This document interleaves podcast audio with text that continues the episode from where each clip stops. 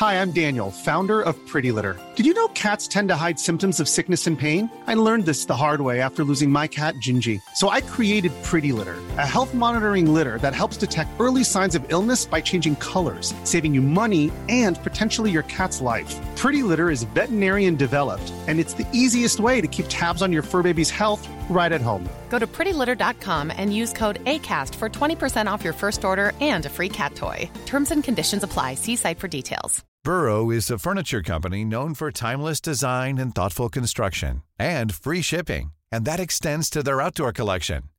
Their outdoor furniture is built to withstand the elements, featuring rust-proof stainless steel hardware, weather-ready teak, and quick-dry foam cushions. For Memorial Day, get 15% off your Burrow purchase at burrow.com slash ACAST and up to 25% off outdoor. That's up to 25% off outdoor furniture at burrow.com slash ACAST. Hey, it's Paige DeSorbo from Giggly Squad. High quality fashion without the price tag. Say hello to Quince. I'm snagging high-end essentials like cozy cashmere sweaters, sleek leather jackets, fine jewelry, and so much more. With Quince being 50 to 80% less than similar brands. And they partner with factories that prioritize safe, ethical, and responsible manufacturing. I love that. Luxury quality within reach. Go to quince.com slash style to get free shipping and 365 day returns on your next order. Quince.com slash style. Palmemordet, Polisspåret del 12, Södermalmspaketen 3230. Sveriges statsminister Olof Palme är död. 90 000.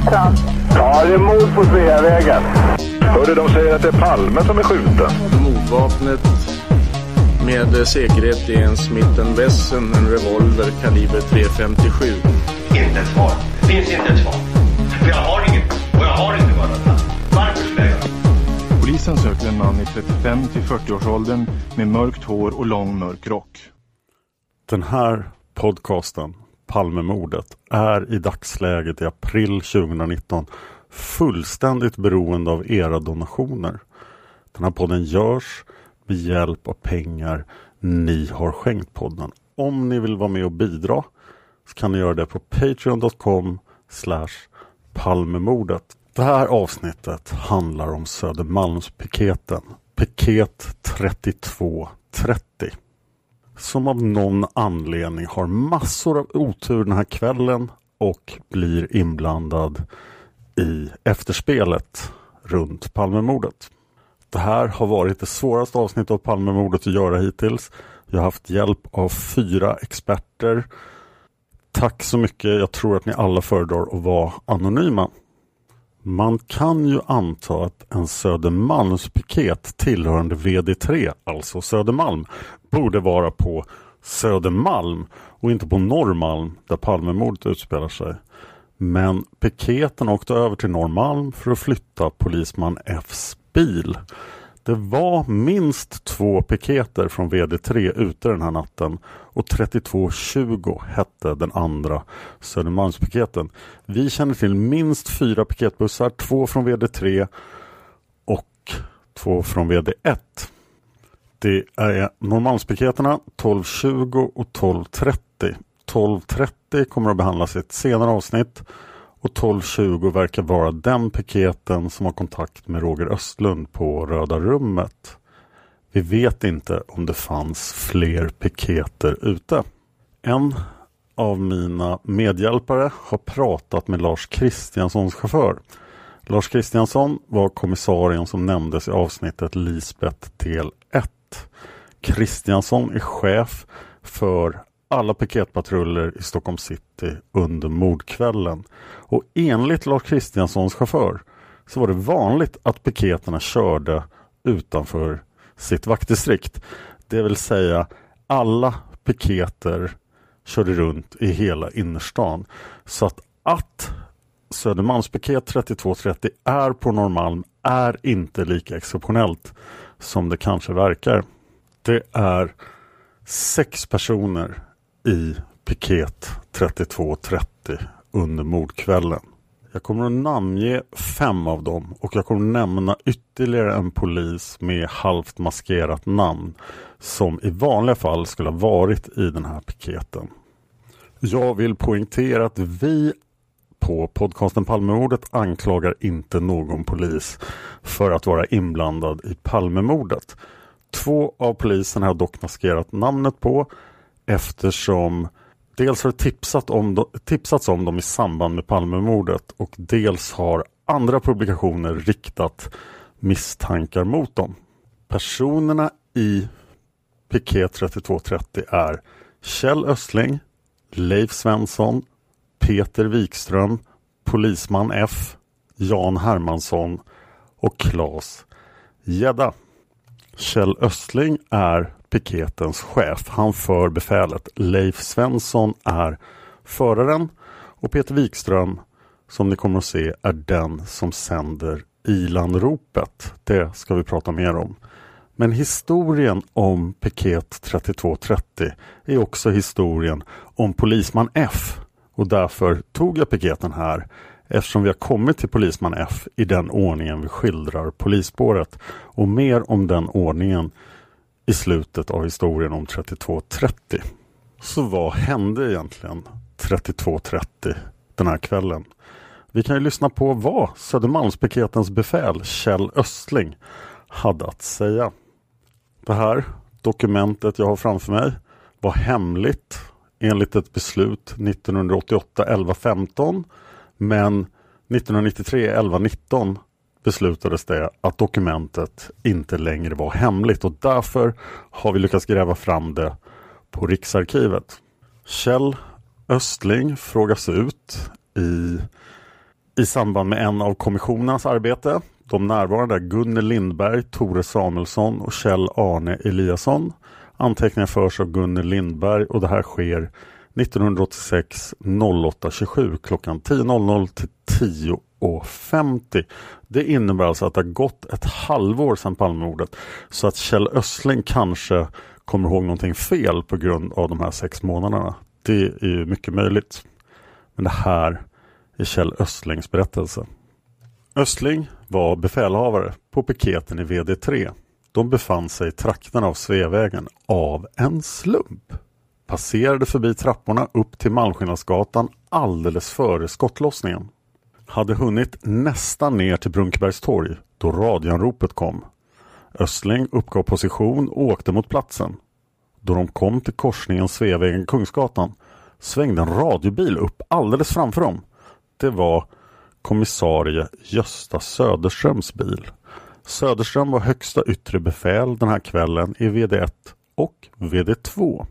Söderström nådde brottsplatsen först. Söderström blev genom att han var först och genom sin ställning chef på platsen.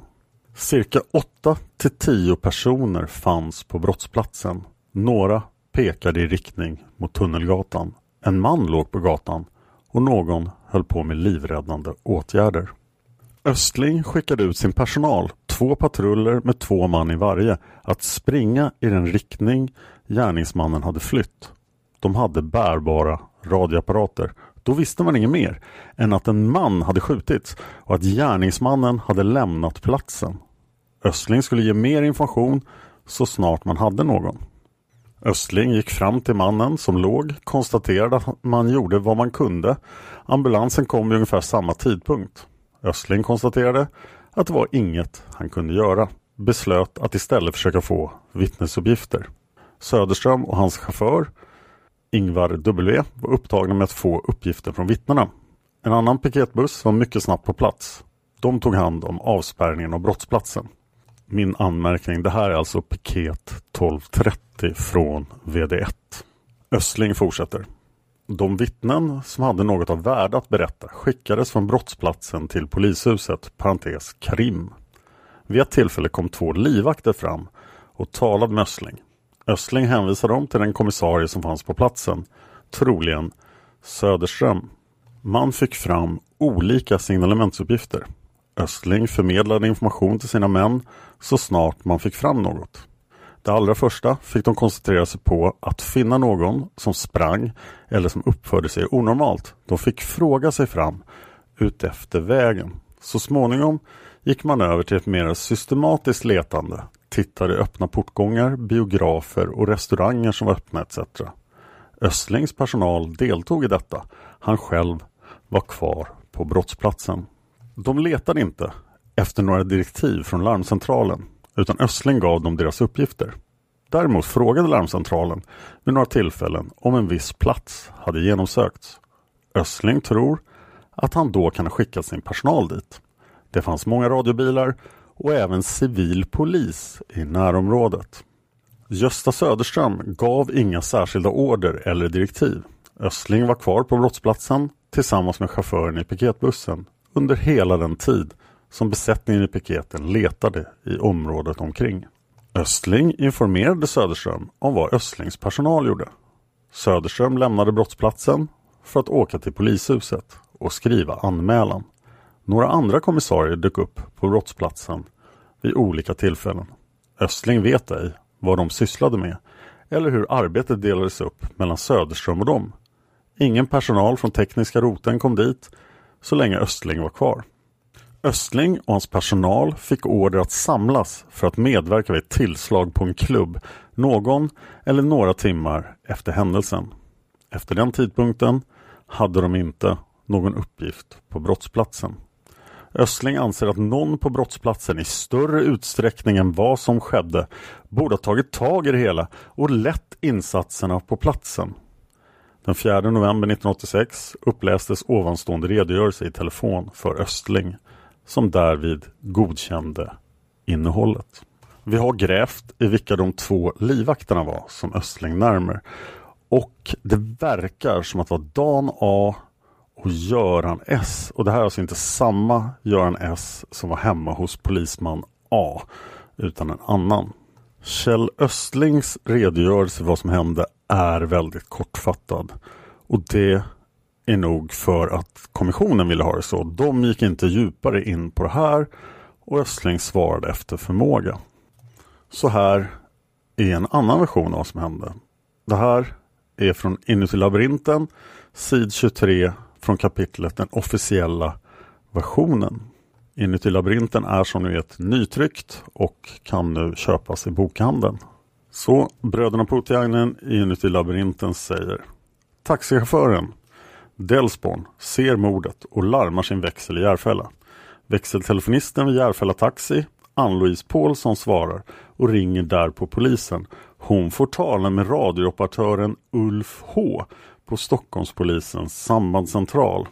Och här dyker upp en anmärkningsvärd omständighet.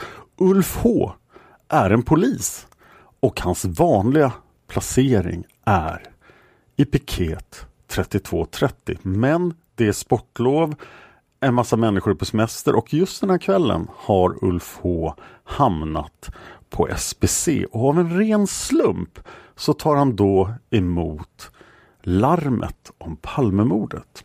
Samtidigt som hans piketkollegor råkar befinna sig precis i området och hamnar mitt i mordhistorien. Inuti labyrinten fortsätter. Ulf H skickar ut ett så kallat områdesanrop, tar in piketerna 12.30 och 32.30 på radion och beordrar dem till brottsplatsen. På sin dataskärm skriver han ett ingripande meddelande, ett så kallat IM. Han lagrar IM i datorns minne varvid datorn automatiskt daterar och sätter tiden till klockan 23. 23 sekunder anges ej.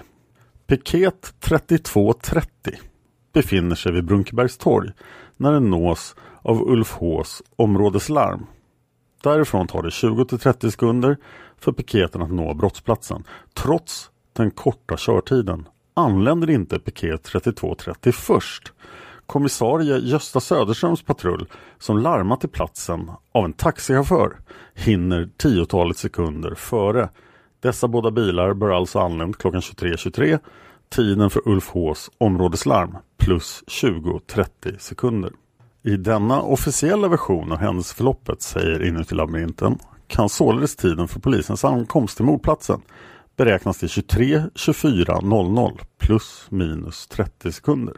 Väl framme vid platsen för dådet skickar befälhavaren i piketgruppen Kjell Östling fyra poliser ur besättningen, att förfölja gärningsmannen.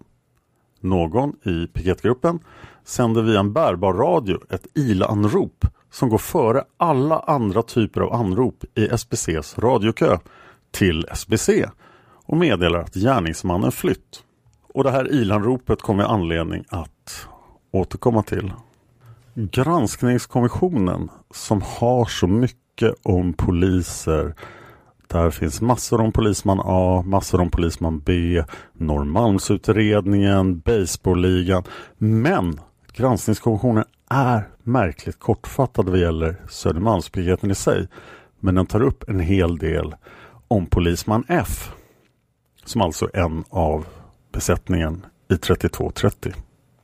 Det märks ganska tydligt i granskningskommissionens rapport att de inte tycker att det är en underligt att 3230 råkar vara mitt i mördarens flyktväg när skotten faller. Det här är vad granskningskommissionen har att säga om polisman F. Polisman F tjänstgjorde mordkvällen i den så kallade Södermalmspiketen. Patrullen var en av de två som svarade på larmanropet och beordrades till platsen. Den anlände dit efter Gösta Söderström men före den andra piketen. Min anmärkning. Alltså 12.30. GRK fortsätter. Patrullen har uppmärksammats även för att den strax före mordet befann sig i de kvarter som låg i det som skulle komma att bli mördarens flyktväg. Den var därvid sysselsatt med att bistå polisman F då denne skulle flytta sin privata bil som stod parkerad på Regeringsgatan 103. Det har vidare uppmärksammats att polisman F, som var en av de fyra poliser som beordrades uppta förföljandet av gärningsmannen efter att förflytta sig upp för trappan i Tunnelgatans ände, stannade och kräktes. Något som enligt honom själv berodde på att han samtidigt som patrullen fick larmet svepte en burk med Coca-Cola. Den 2 mars 1986 hördes polisman F om sina iakttagelser på mordplatsen. Och den intervjun med polisman F har inte släppts så vitt jag vet. Den 11 mars inkom ett tips angående polisman F. Enligt vilket polisman F var vapenfixerad och hade åsikter på den yttersta högerkanten. Han bodde också på Regeringsgatan nära Nalen. Samma dag hördes polisman F ånyo om sina iakttagelser på mordplatsen, om sina förhavanden just före mordet. Min anmärkning, han bör också hörts av de här kommissionerna men vi har inte kunnat hitta en enda intervju med polisman F gjord av någon kommission. Granskningskommissionen fortsätter. Enligt en utredningsanteckning från juni 1986 var polisman F inte känd vid Säkerhetspolisen. Utredningen i övrigt, som synes ha utfört under den här tiden, består enligt dokumentation i kontroll av polisman Fs tjänstgöringsförhållanden, vapeninnehav, han hade licens för tre vapen, hans bostadsort och hans anställningsförhållanden. Per Göran Ness la ärendet ad acta efter beslut i juni 1986. Och PG Ness, den operativa chefen vid Säpo, säger citat Verkställd utredning visar att polisman F har varit i tjänst vid tillfället och att i övrigt inget framkommit om honom som är av betydelse för utredningen. Granskningskommissionen fortsätter. I september 1986 hördes polisman F än en gång om sina iakttagelser på mordplatsen med mera. I mars 1989 lämnade journalisten Börje H information om polisman F. Börje H uppgav att en person som träffat polisman F sommaren 1985 ansett att denne uppträtt anmärkningsvärt, uttryckt ett starkt samhällshat och verkat obalanserad. Enligt Börje H var polisman F anställd hos polisman A efter mordet. Tipset synes inte ha föranlett någon utredningsåtgärd. I juni 1990 begärde Palmeutredningen med förtur provskjutning av polisman Fs Smith Wesson 357 Magnum. Drygt åtta månader senare inkom utlåtanden från SKL angående vapnets provskjutning. Resultatet var negativt, det vill säga inget tydde på att de upphittade kulorna hade utskjutits ur polisman Fs vapen. I mars 1992 inkom ett tips från en uppgiftslämnare som hade inhämtat uppgifter om polisspåret i massmedia. Uppgiftslämnaren berättade bland annat om en händelse före mordet som tydde på att polisman F var fientligt inställd till Olof Palme och kunde det låta komma till uttryck på ett aggressivt sätt. Uppgiftslämnaren angav andra personer som skulle kunna höras om den här händelsen. Uppgiftslämnaren hördes ytterligare en gång knappt ett år senare. Några andra uppföljningsåtgärder finns inte dokumenterade. Som framgått av detta är polisman F själv aldrig hörd om de tips där han har utpekats. Däremot föreligger alltså ett antal förhör med honom i en annan del av utredningen, nämligen den som gäller förhållandena kring mordplatsen efter mordet. I det första förhöret sades inget om trappor eller illamående etc. I det andra, en dryg vecka senare, omtalades bilflytten och hur han sprang upp för rulltrappan som då gick igång.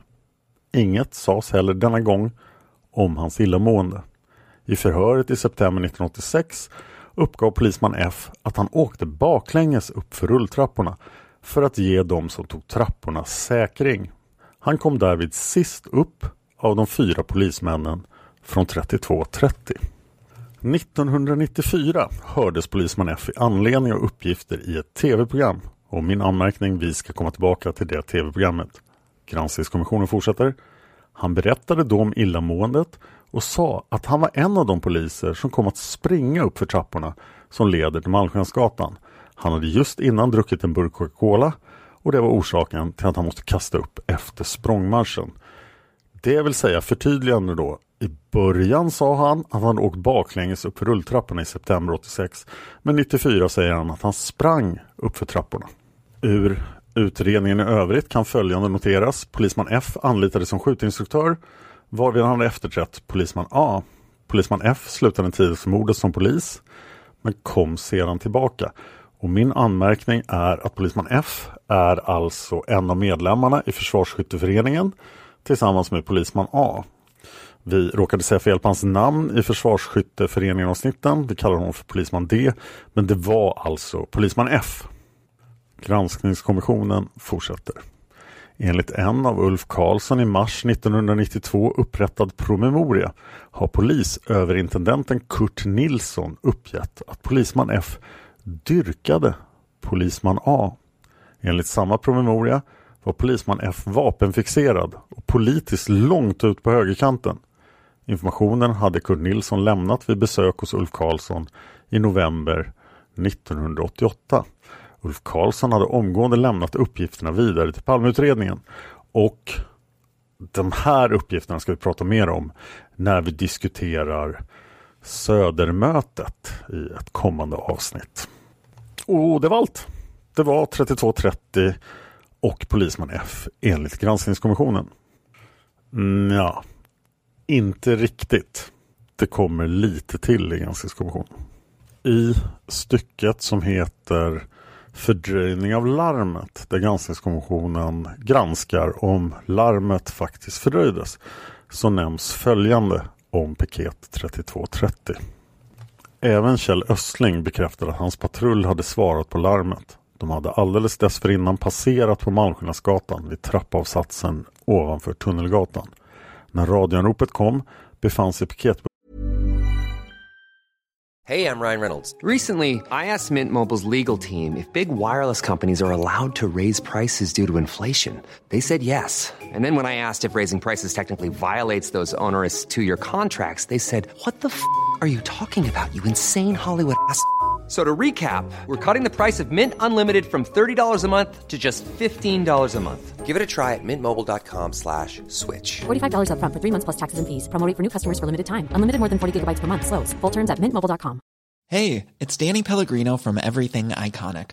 Ready to upgrade your style game without blowing your budget? Check out Quince. They've got all the good stuff, shirts and polos, activewear and fine leather goods all at 50 to 80% less than other high-end brands. And the best part? They're all about safe, ethical, and responsible manufacturing.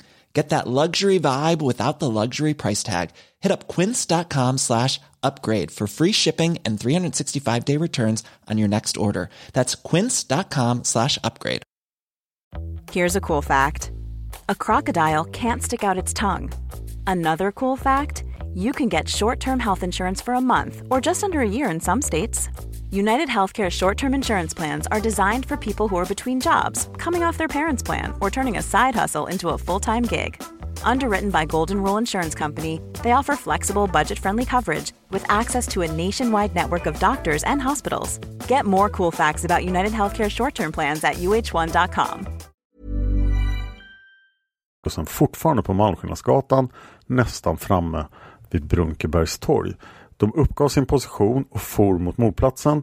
På annat ställe framgår att de åkte ner Beridarbansgatan den korta biten till Sergeltorgsrondellen och därefter Sveavägen raka vägen till platsen. Den sammanlagda sträckan tog det uppgå till drygt en halv kilometer. Då de kom fram mot Kungsgatan svängde en radiobil upp alldeles framför dem. Det var kommissarie Gösta Söderströms bil. De anlände med andra ord i stort sett samtidigt med Gösta Söderström till mordplatsen. Även om han nådde dit först och därigenom och på grund av att han var högsta yttre befäl i vaktdistriktet den aktuella kvällen blev chef på brottsplatsen. Lite senare i samma kapitel säger granskningskommissionen En man pekade mot trapporna upp till Malmskillnadsgatan och sa De sprang ditåt. Gösta Söderström gav Södermalmspiketens befälhavare order om att uppta förföljandet. Denne frågade efter signalement. Gösta Söderström sa att det skulle de få senare. Poliserna från piketstyrkan sprang iväg. Vi ska också nämna att i den parlamentariska kommissionen som under hösten 1987 utförde en egen granskning av det som då kallades polisspåret. De skrev en promemoria daterad den 15 december 1987 rubricerad Polisspåret i huvuddrag. Och där är 3230 inte en av de tio punkterna. De pratar om busstipset, vattenläckan, tidsbestämningen 15.20, polisbilen på Drottninggatan som ni hörde i Borgnäsavsnitten, poliser på Johannesgatan, polisbilar på Rörstrandsgatan och Tranebergsbron, polisbil på Stureplan, walkie-talkies och blandade anmälningar mot polismän. Men alltså inte 3230. Granskningskommissionen avslutar sitt stora kapitel om polisspåret med att granska utredningen. Och då säger de följande om polisman F. Ingångstipset innehöll inte mycket substans. Polisman F har solitt alibi. Han satt i den piketbuss som anlände till mordplatsen som andra polispatrull. Hans vapen är sent men ändock provskjutet. Polisman Fs uppträdande före och efter mordet väcker i och för sig frågor. Uppgifterna om obalanserat uppträdande och stark aversion mot Olof Palme förekommer från flera källor, även kollegor. De uppgifter polisman F har lämnat om hur han tog sig upp på Malmskillnadsgatan vid förföljandet av gärningsmannen är motsägelsefulla. Ena gången stod han still i rulltrappan och åkte baklänges, andra gången sprang han så att han fick lov att kräkas det hade ankommit på de respektive förhörsledarna att klara ut den här motsägelsen som nu istället är ägnad att väcka den typ av misstro som kommit att ge polisspåret näring. Det kan övervägas om dessa förhållanden kanske ännu skulle kunna redas ut.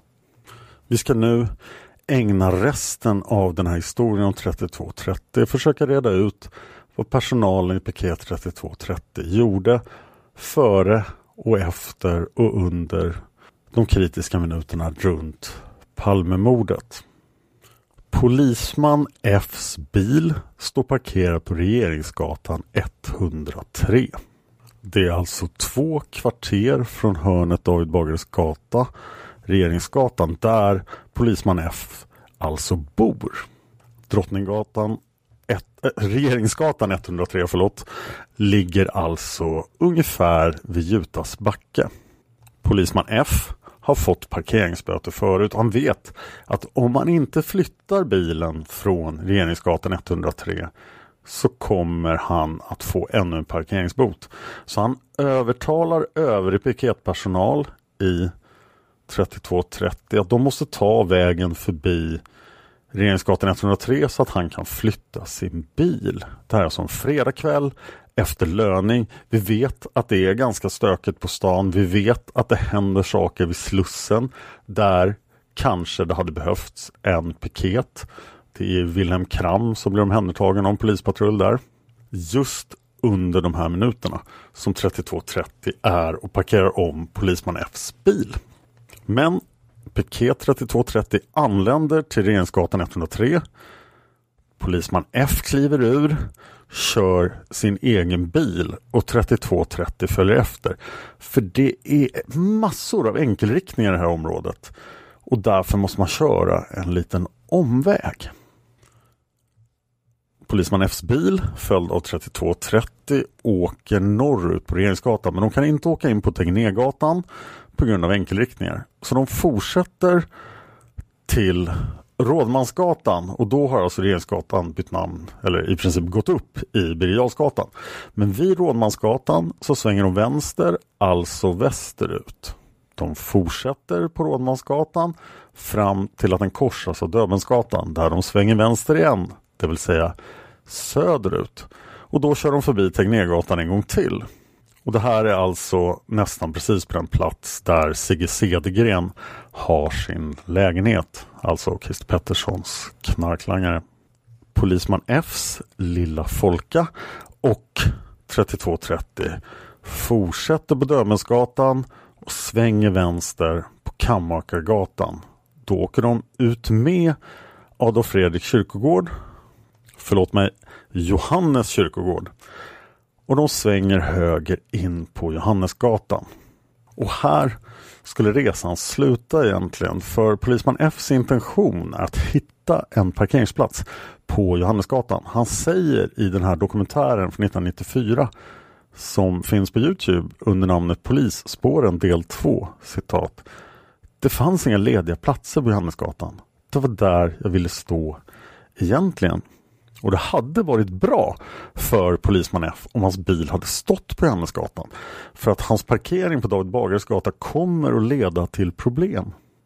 Piketen väntar, väntar på Johannesgatan medan polisman F kör in på David Bagares gata, svänger vänster, alltså österut och sen backar han upp mot Johannesgatan och står ganska nära den när han väl parkerar. En polis öppnar dörren och funderar på om han ska ta en cigarett. Om han hade tagit en cigarett här hade det sinkat piketen ytterligare. Och i den här dokumentären från 1904, 1994 så reflekterar Gädda och polisman F att om han faktiskt hade tagit en cigarett då hade de hört skotten och då hade gärningsmannen i princip sprungit rakt i famnen på sex beväpnade poliser. Polisman F säger i dokumentären citat Eller så hade vi blivit skjutna också. Det vet man ju inte. Jag var helt övertygad om att David Bagares gata var enkelriktad i körriktning österut. I så fall, om piketen hade lytt enkelriktningen, vilket den ju gjorde vid alla svängar tidigare, så skulle den åkt ner till Regeringsgatan och sen svängt söderut på den. Men alla uppgifter tyder på att piketen åker upp till där trappan slutar. Uppe där Döbensgatan byter namn till Malmskillnadsgatan. Precis vid toppen av trappan. Och med följer förstås polisman F som ju är färdig med parkeringen av bilen. Så att piketen kör förbi precis där gärningsmannen kommer att springa lite senare. Piketen fortsätter söderut på Malmskillnadsgatan. Och det verkar som att den är på väg tillbaks till Södermalm. Det kan man väl anta är rimligt. Men larmet når dem nere i svängen vid Riksbanken nära Brunkebergstorg. De rundar Riksbanken och kör in i Bridargången under Kulturhuset in i Sergelrondellen.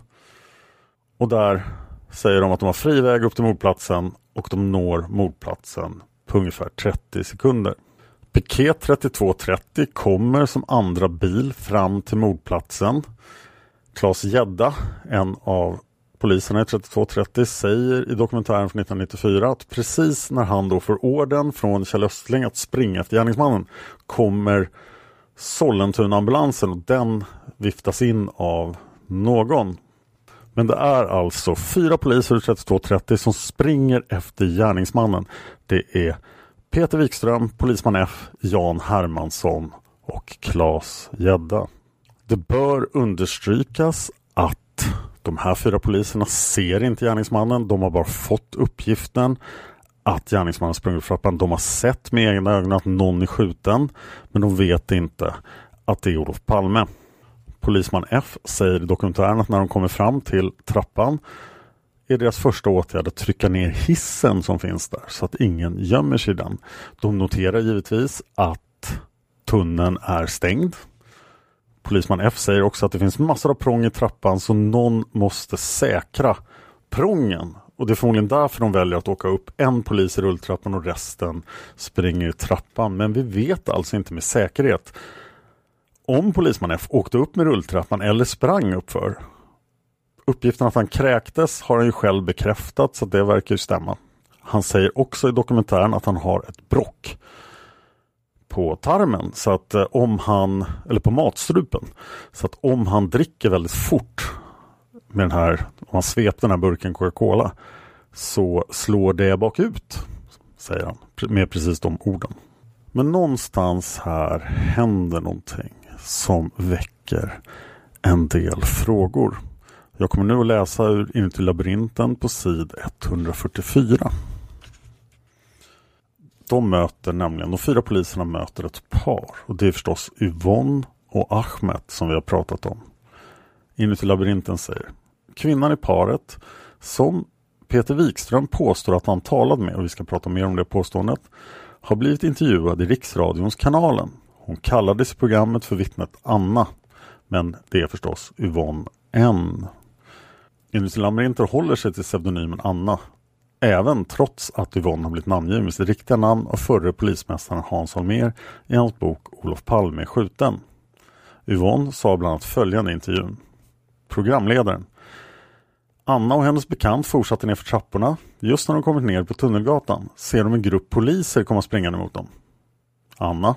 Jag minns faktiskt inte hur många poliser det var, men det var det kom då springande poliser med dragna vapen då mot oss. Och vi, jag kastade mig på ena sidan och han då på den andra då och så springer de förbi oss bara. Programledaren.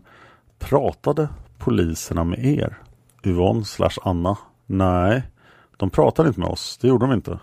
Programledaren. Ingen av dem stannade och frågade er någonting. Anna. Nej. Programledaren. Det här var polismän ur den piketbuss från Södermalmspolisen som kommit som polisbil nummer två till mordplatsen vid Sveavägen cirka 100 meter längre bort. Enligt Yvonne rusar alltså poliserna bara förbi uppför trapporna. Man inser lätt att om någon av dem, i likhet med vittnet Lars, hade hejdat sig och hört efter om Anna hade sett något hade man plötsligt haft både ett visst signalement och en flyktväg.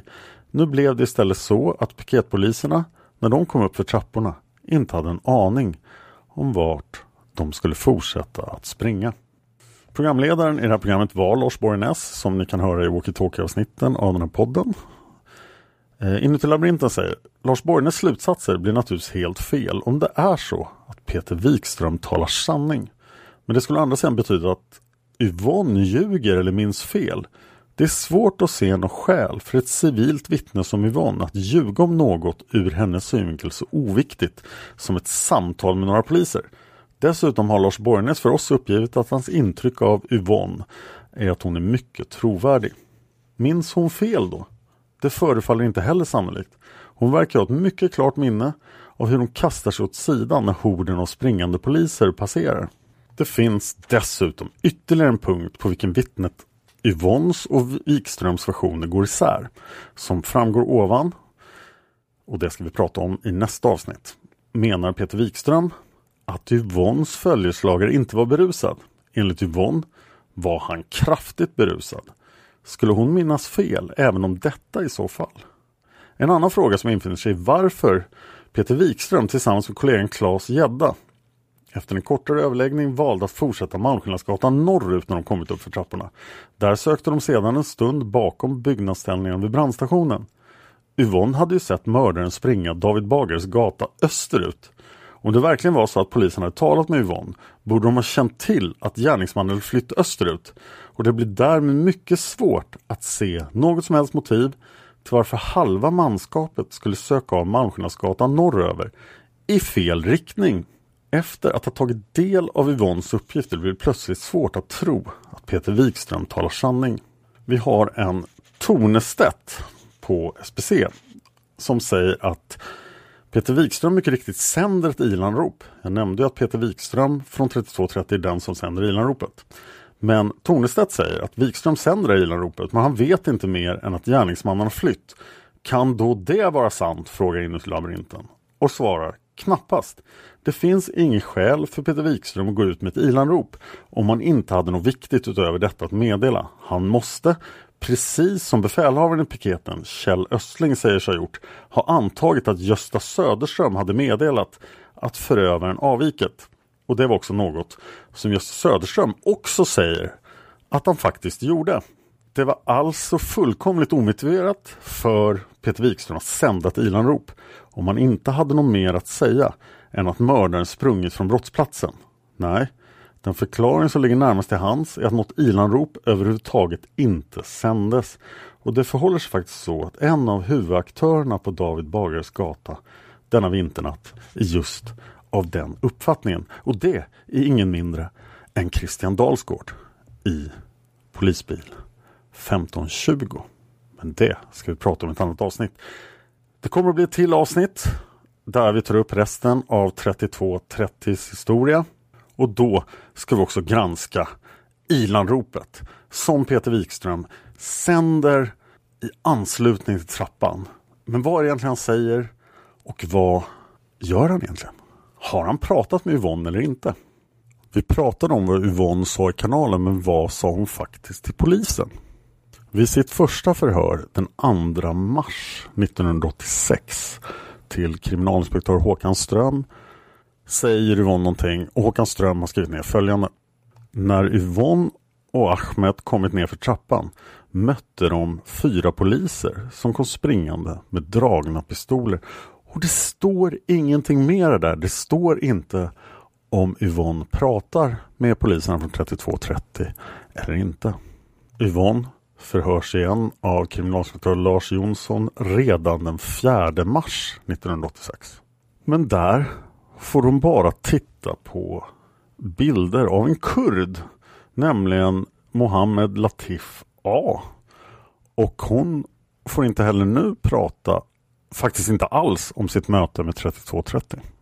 Den 13 april 1989 förhörs Yvonne igen av kriminalinspektör Per Gustafsson. Det förhöret handlar bara om Yvonnes identifikation av Christer Pettersson och det har vi redan pratat om i avsnittet om Yvonne. Det görs även en rekonstruktion.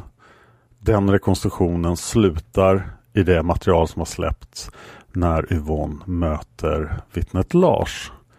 Det vill säga, det står ingenting annat i Yvonnes förhör än att hon mötte fyra poliser med dragna pistoler nedanför trappan. Palmemordet finns på Facebook. Gå gärna in och likea där. Där kan du också prata med mig och Tobias. Jag har, som jag nämnde i början av avsnittet, ganska tråkigt besked. Det är nämligen så att podden har börjat gå sämre ekonomiskt.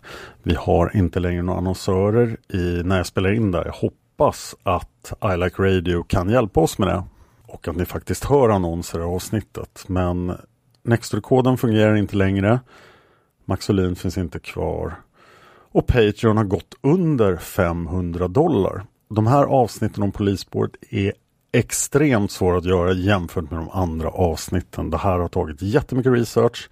Det kommer att komma ett uppföljningsavsnitt till det här med resten av historien om 3230 och kanske någonting mer om det får plats.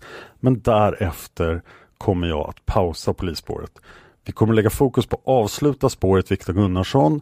Sen kommer jag låta gå lite tid under sommaren här. Sen kommer jag välja ett nytt stort spår. Jag har några andra avsnitt på gång. Och det vet jag att Tobias också har. Men jag vill fortsätta göra polisspåret. Det finns massor av intressanta saker kvar. Men för det behöver jag er hjälp. Och det bästa sättet att hjälpa den här podden är att bli sponsor på patreon.com palmordet. Men det finns andra sätt att hjälpa till också. Ni kan swisha, skicka ett meddelande på Facebook då så berättar jag swishnumret. Men Vi är också i situationen att Palmemordet är väldigt nära att komma in på poddindex.se. Det är en sida som listar de största poddarna i Sverige för just annonsköpare. Och vi är väldigt nära. Vi behöver ungefär 2000 lyssnare till för att komma in på den listan. Så att om ni vet någon som är intresserad av Palmemordet och som skulle kunna ha nytta av den här podden så sprid den. Dela våra länkar. Hjälp oss att synas för fler. Vi finns ju inte längre på Youtube så nu räknas alla lyssnare in på poddindex.se och lyckas vi komma in på den listan så tror jag podden lyfter. Och jag lovar här och nu att även om vi inte når 500 dollar på Patreon igen i sommar och inte kan fortsätta polisspåret då kommer jag ändå fortsätta polisspåret om vi ligger över 450 dollar och vi är med på poddindex.se. Så dela podden är ett väldigt bra sätt att hjälpa till också. Men nästa avsnitt blir alltså det sista på ett tag i polisspåret tills vi har lyckats hitta finansiering. Om vi lyckas få annonsörer så kommer det att ändra frågan också. Det beror väldigt mycket på hur länge annonsörerna väljer att annonsera, om vi vet det i förväg och så vidare. För att de här avsnitten som sagt tar en hel del tid att göra. Och jag hoppas arbetet har betalt sig nu, att alla fakta i det här avsnittet är korrekta. Om de inte är det, om ni tycker att någonting var felaktigt, meddela oss så kommer jag att rätta det i kommande avsnitt. För det här är viktigt. Det här måste bli rätt. Och ett extra stort tack till mina fyra medarbetare som har gjort ovärderligt mycket arbete för att få fram fakta i det här avsnittet. Alla ville vara anonyma på förfrågan men en vill bli tackad under pseudonymen Klas X eller Klas G. Så tack till honom. Tack till alla som sponsrar Palmemordet på Patreon och tack till dig för att du lyssnar på den här podden. Man hittar Palmes mördare om man följer PKK-spåret till botten. Därför att ända sedan Julius Caesars tid har jag aldrig hört talas om ett mord på en framstående politiker som inte haft politiska skäl.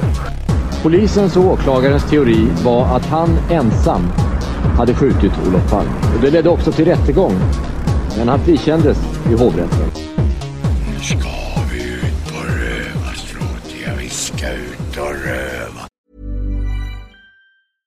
Imagine the softest sheets you've ever felt. Now imagine them getting even softer over time. That's what you'll feel with Bowl and Branch's organic cotton sheets. In a recent customer survey, 96% replied that Bowl and Branch sheets get softer with every wash. Start getting your best night's sleep in these sheets that get softer and softer for years to come. Try their sheets with a 30-night guarantee. Plus, get 15% off your first order at bowlandbranch.com. Code BUTTERY. Exclusions apply. See site for details.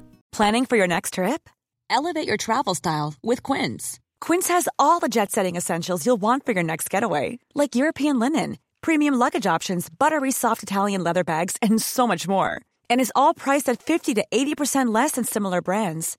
Plus, Quince only works with factories that use safe and ethical manufacturing practices. Pack your bags with high-quality essentials you'll be wearing for vacations to come with Quince. Go to quince.com slash pack for free shipping and 365-day returns. Planning for your next trip? Elevate your travel style with Quince. Quince has all the jet-setting essentials you'll want for your next getaway, like European linen, premium luggage options, buttery soft Italian leather bags, and so much more. And is all priced at 50 to 80% less than similar brands. Plus, Quince only works with factories that use safe and ethical manufacturing practices. Pack your bags with high-quality essentials you'll be wearing for vacations to come with Quince. Go to quince.com slash pack for free shipping and 365-day returns.